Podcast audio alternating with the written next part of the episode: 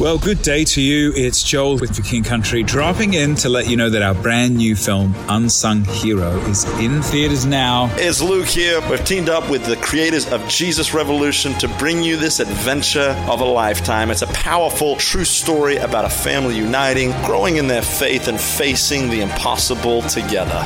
In theaters now, unsunghero.movie for more information. Rated PG, parental guidance suggested.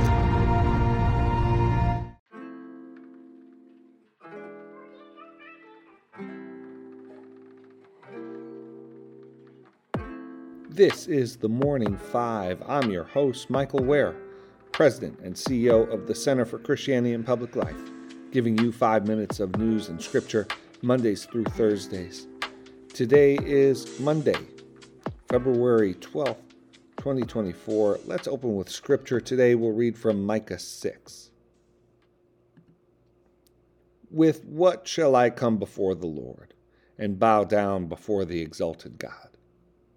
Shall I come before him with burnt offerings, with calves a year old? Will the Lord be pleased with thousands of rams, with ten thousand rivers of olive oil? Shall I offer my firstborn for my transgression, the fruit of my body for the sin of my soul? He has shown you, O mortal, what is good, and what does the Lord require of you? To act justly, and to love mercy, and to walk humbly with your God. May God bless the reading of His Word. Well, friends, uh, good to be with you for the start of another week. For fans of the Kansas City, uh, the Kansas City Chiefs, congratulations on a Super Bowl a win.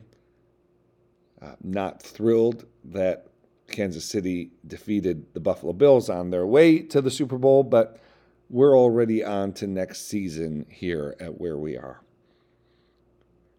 All right, with that, let's get on with the news. First, uh, we weren't able to cover this in the morning five, though we discussed it extensively on this past weekend's episode of Wear We Are. But just for morning five listeners, uh, special counsel Robert Hur, who was charged with investigating President Biden's handling of classified information, released his report late last week uh, finding that uh, the uh, no criminal charges were warranted uh, by what he found in the investigation. Hur uh, said prosecution would be inappropriate, quote, even if Department of Justice policy did not foreclose criminal charges against a sitting president. Now, again, we talk about uh, this report pretty extensively in the last uh, in this weekend's episode of Wear We Are. Probably what most people, uh, what what has been discussed most from this report, uh, has not been the the legal finding, uh, but the reports and Hur's characterization of Biden as quote a well-meaning elderly man with a poor memory, and suggesting that he had, quote, diminished faculties in advancing age. President Biden uh, delivered a, uh, held a press conference just hours after the report was released. Biden and uh, the vice president, along with other administration officials, have uh, suggested uh, report was gratuitous, uh, while, of course, uh, trying to highlight and draw attention to the fact that uh, Biden was cleared of any criminal uh, uh, criminal wrongdoing. Second item in a rare Sunday session of the of the U.S. Senate, a significant vote took place to advance a $95 billion emergency aid bill for Ukraine and Israel. Uh, the vote was 67 to 27, with 18 Republicans joining Democrats to advance the measure. This puts it on track uh, to potentially and likely pass in just the next few days. Uh, uh obviously, the House will need to approve measure as well before it heads to the president's desk.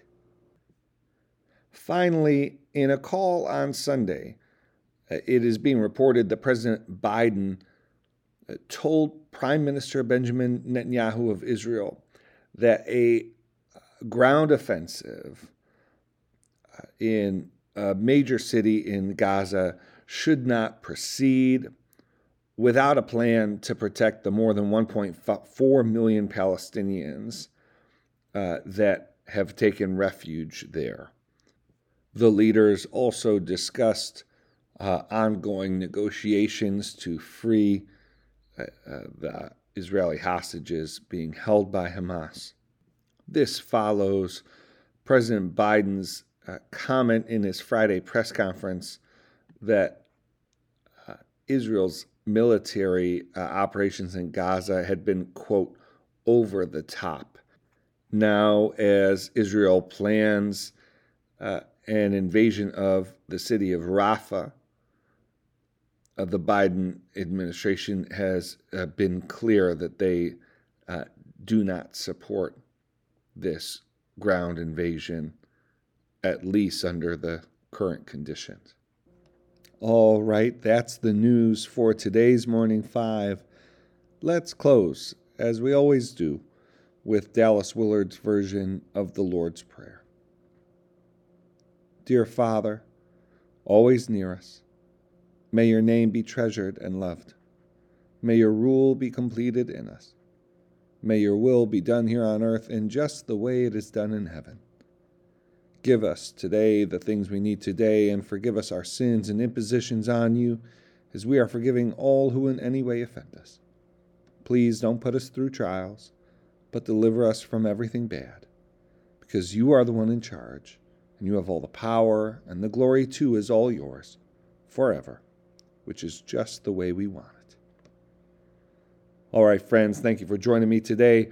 As always, the Morning Five is brought to you in partnership with the That Sounds Fun Network, supported by the Center for Christianity and Public Life. Have a great day.